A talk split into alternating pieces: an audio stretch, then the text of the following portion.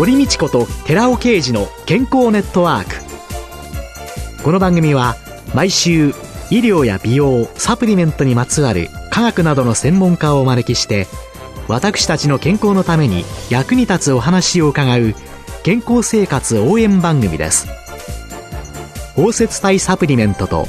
MGO マヌカハニーで健康な毎日をお届けするコサナの提供でお送りします。ここでコサナから美容と健康のための無料セミナーのお知らせです来る10月31日火曜日午後5時より東京日本橋のコサナ東京本社にて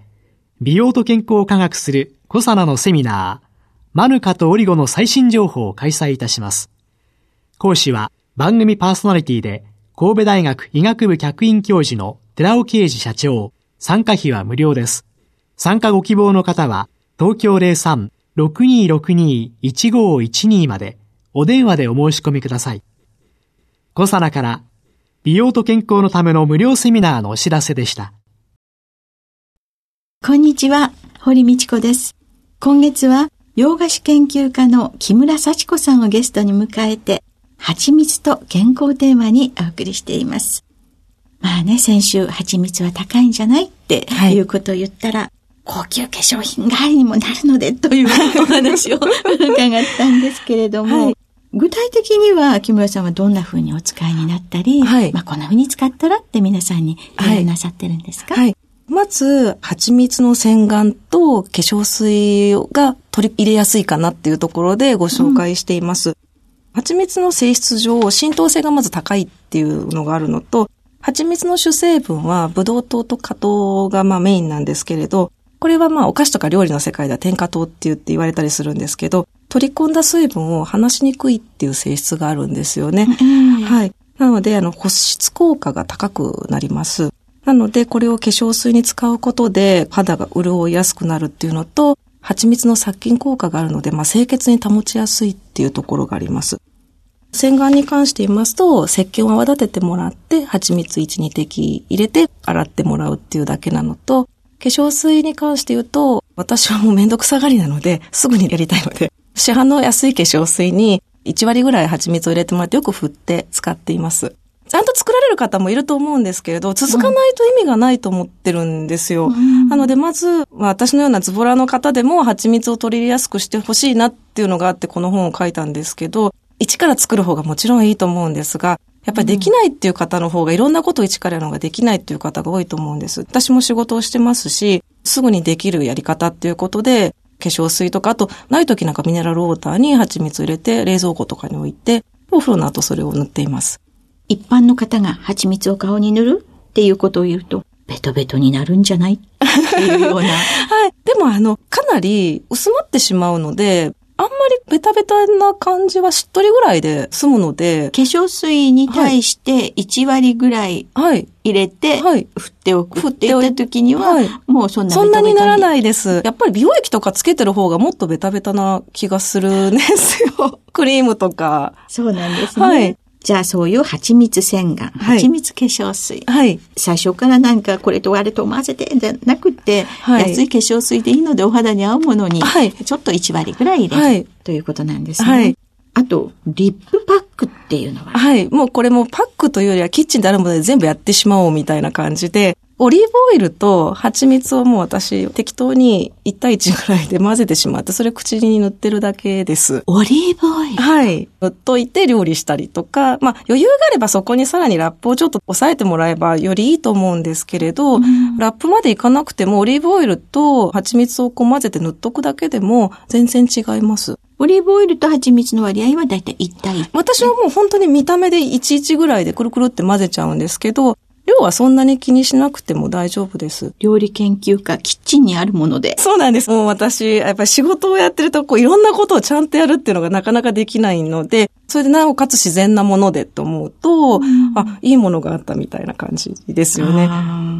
あと入浴にも。はい。これもあのぜひおすすめです。日焼けして乾燥した肌とか、はい、お風呂とかから出た後乾燥してガサガサしちゃう方っていらっしゃると思うんですよ。えー、で、時々するんですけど、これも最後の蜂蜜のボトルから最後って取りにくいですよね。はい。はいなんかね、べちょってでも瓶の中にはついてるんだけど取れないなって。そういう時は、もうあの、私、湯船にその瓶ごと入れちゃったりして、殻に近い状態の瓶がない時なんかは、そのまま大さじ1杯ぐらいでいいんですけど、湯船に入れてしまうんですね、蜂蜜を。ごく平均的なバスタブに。バスタブに大さじ1でも2でぐらいでもいいと思うんですけど、そうすると、お風呂から出た後の乾燥が和らぎます。高齢になってまいりますとね、はいい、わゆる老人性創用症というような言葉で表現されるんですけれども、はいお風呂から出た後はいにすごく乾燥してひどいんですよね。はいそういうような人が、ぜひおすすめしたいです。肘とか特にかかとのガサガサなんかもちょっと和らぎますし、あと足とかもすぐ乾燥しちゃう方なんかは、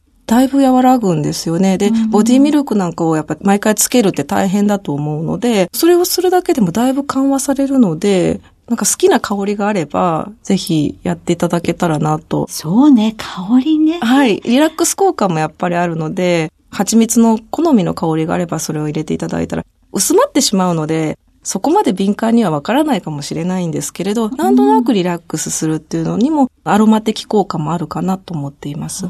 あと、むくみ対策って思うと、私はバスソルトと一緒に蜂蜜入れたりとかして、発汗作用を流して、あとしっとりさせるみたいな。なかなかそこまで蜂蜜ちょっともったいなくて入れられないわっていうような方は、はい上がり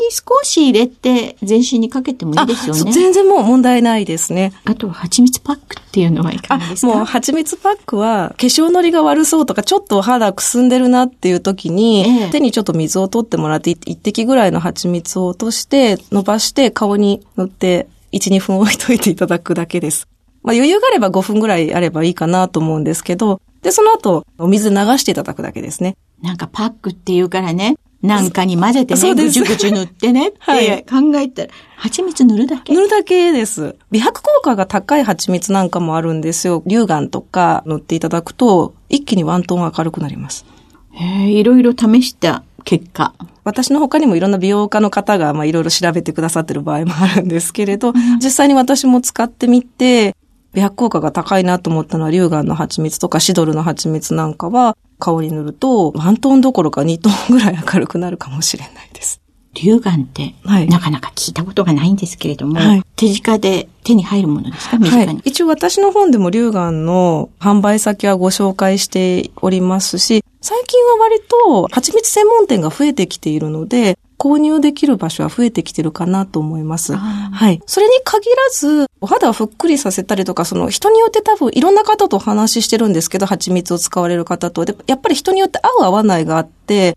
蜂蜜を自分でつけてふっくりするっていうものがあったり、美白効果が高いっていうのは、やっぱりその方その方で違うみたいなので、ある蜂蜜をまず塗っていただいて、お肌に合えばそれを使っていただいたらいいかなと思うので、あえてそれを購入される必要はないかなと。じゃあまずは試してみましょうってはいそうなんですはい感じなんですね。はいじゃあ顔に塗りました。あとは体とか、はい。髪シャンプーとかはいっていう風になってくるんですけれども、はいそれらはいかがですか？はい、もうこれも、またあの私のズボラ方式で、はい。ボディーソープとシャンプーとコンディショナーの大きいボトルの中に大さじ1杯ずつ蜂蜜を入れてます。もう先に入れちゃってます。る。入れてよく混ぜてます。そして使うと、はいやっぱり違いますか？はい。まずボディーソープに関して言えば、先ほどもちょっと話をさせていただいたんですが、乾燥防止になりますよね。やっぱり、あの、ゴシゴシ洗っちゃうと乾燥しやすくなってくるのを、それでまあ軽減できるっていうことと、あと、髪に使うっていうことに関して言うと、やっぱり頭皮を清潔に保つっていうことができるので、健やかな髪が育ちやすくなるっていうか、抗菌作用とかね。はい。もともと蜂蜜の入ったシャンプーとかコンディショナーも売ってるんですけれど、んあえてそれを購入しなくてもできますよっていう一提案みたいな感じなんですが、はい。ボディーソープの売り上げと相関して、はい。乾燥肌が増えているなんていうね、はい。ちょっとボディーソープの企業にはお叱りを受けそうなはい。データが出ておりますけれども、はい。そういうのを考えると、やっぱり保湿っていうのをすごい大切ですよってみんな、あと、ボディーソープをそのまんま体につけてしまうんじゃなくて、はい。泡洗浄とか、はい。うろいろな提案してるんですけれども、そうすると蜂蜜入れると泡も立ちやすいですよね。はい。実際に、普通の石鹸でやってしまうと 泡が立ちにくいので、そういう場合はまず泡を立ててから蜂蜜入れてくださいって言うんですけど、まあ、ボディーソープの場合は割と問題がないですね。私今やってる限りでは。ああと、その他に今度は、薬箱の代わりになるんじゃないのっていうようなご提案が、この蜂蜜生活の中に記載されておりますけれども、はい、どんな風に使われてるんですか、はい、はい。まずは、あの、うがい薬の代わりにしてますね。歯磨きとかにも使っちゃうんですけど、まず抗菌効果が高いので、コップ一杯の水にスプーン一杯ぐらいの蜂蜜を入れてよく混ぜてもらって、で、喉の調子が悪い時なんかは、それでうがいをしていただくと、殺菌効果にもなりますし、潤いが長く続きますよね。マヌカハニーとか、ユーカリの蜂蜜なんかは割と気管支なんかにも効きますので、気管支が弱いなっていう方なんかは、比較的続けていただくと、改善されるような気がしますね。あ抗菌成分を含んでいるようなもの。はい、そうです。そんなものでうがいをすると、はい、いい予防効果になるんじゃない、はい、あとそのうがい以外に、ハンドクリーム先ほどあの化粧水の時には1割ぐらいっておっしゃってましたけれども、はい、何か症状が出てる時にはご自分では2割ぐらいのものをつけてご覧になってるという。はい。で、あと、ハンドクリームに関して言いますと、私はあの仕事柄キッチンに立つことが多いので、やっぱり洗剤巻きをするんですよね、手が。はいはい。はい、主婦失神、ね、そうです。手失神です、まさに。はい、はい。でも手失神が半分ぐらい、わーっと広がってしまったことが一時期ありまして、でもどうしようかなと思ってたんですけれど、ある時やっぱりこれもハンドクリームにちょっと蜂蜜を足して塗るようにしてたんですよ。そうするとかなり緩和しました。保護的な膜もついてくれるので、これも割と習慣にしています。ハンドクリームに蜂蜜を入れるはい、もうほんの少し。うん。そうすると、保湿が。で、ね、全然何も。今はもう、そうですね。蜂蜜のおかげで。だいぶ綺麗になりました、本当に。じゃあね、蜂蜜高いなんて言ってられますね。そうなんです。あの、私のまあ実体験として割とこの本を書かせていただいたので。ありがとうございました。はい、今週のゲストは洋菓子研究家の木村幸子さんでした。来週もよろしくお願いします。お願いいたします。続いて、寺尾刑事の研究者コラムのコーナーです。お話は、小佐奈社長で神戸大学医学部客員教授の寺尾啓二さんです。こんにちは、寺尾啓二です。今週は先週に引き続き、ヒトケミカルとヒトケミカルの組み合わせ、自立高齢者と入院高齢者のコエンザミ Q 点と L カルニチンの血中レベルの違いについてお話ししています。加齢に伴って筋肉内の L カルニチンやコエンザミ Q 点のレベルは低下します。L カルニチンは羊肉や牛肉に、そしてコエンザミ Q 点はそれらの肉類や青魚に多く含まれていますが、長期入院高齢者は自立高齢者に比べ、これらの食品を食べる機会が少ないのが問題だと考えられます。さらに栄養素を腸から吸収させる経腸栄養剤から摂取する場合は、コスト面から L カルニチンやコエンザイム9点を含まない製品を利用する場合が多いそうです。そこで長期入院高齢者を経口栄養摂取群と経腸栄養摂取群に分け、L カルニチンとコエンザミ Q 点の血中レベルを健康な自立高齢者の値と比較して調べています。L カルニチンの血中レベルは、経口栄養入院群では自立群に対して約73%。そして予想通り食事から L カルニチンを摂取できない経腸栄養入院群では自立群に対して55%と低い値を示しています。脂肪酸は細胞質ではコエンザイム A、抗 A と言います。と結合したアシル抗 A の状態で存在しています。ミトコンドリア内膜を通過する際に L カルニチンと結合し、このことをアシル交換って言いますけども、アシルカルニチンとなります。総カルニチンに占めるアシルカルニチンの割合においては、自立群が26.1%、経口栄養入院群が16.5%、経腸栄養群が19.5%で、アシルカルニチンの割合が高い自立高齢者は入院高齢者よりも脂肪酸代謝が活発に行われていると考えられます。L カルニチンの補給は体脂肪の減少、総筋肉量の増加、及び精神的疲労や肉体的疲労を改善することは、すでにこの研究者コラムで紹介しております。コエンザミ9点に関しても、経口栄養乳飲群における肉類などのタンパク質摂取量が自立群に対して少ないことから、コエンザイム Q10 の摂取量も少なくなっています。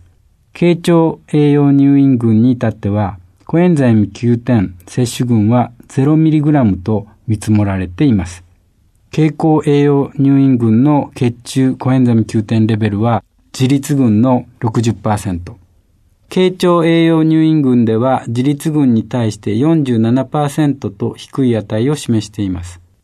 また、還元型コエンザム Q10 は、使用性の抗酸化物質で、生体膜を酸化ストレスから守る働きを持っていますが、還元型コエンザイム Q10 の総コエンザム Q10 に対する割合は、自立群が96.4%、経口栄養入院群が91.4%、経腸栄養入院群が88.3%でした。長期入院高齢者は自立高齢者に比べて酸化ストレス型の状態にあることがこれによってわかります。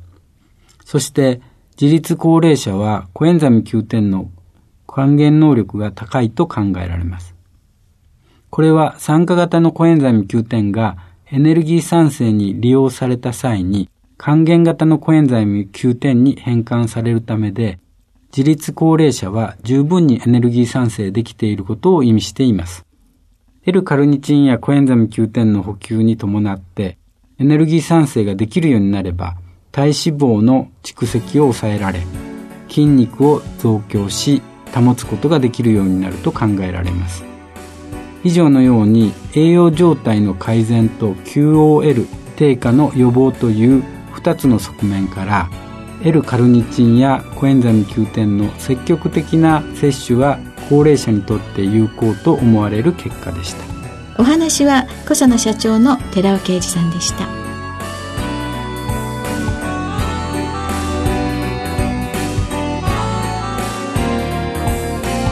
ここで小佐奈から番組お聞きの皆さんにプレゼントのお知らせです。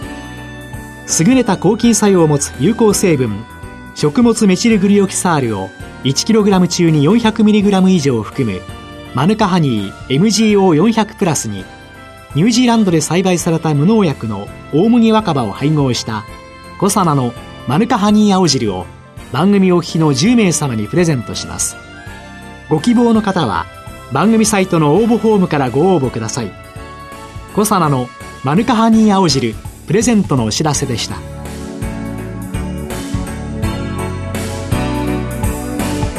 堀道子と寺尾啓二の健康ネットワーク。この番組は包摂体サプリメントと MGO マヌカハニーで健康な毎日をお届けする「コサナの提供」でお送りしました。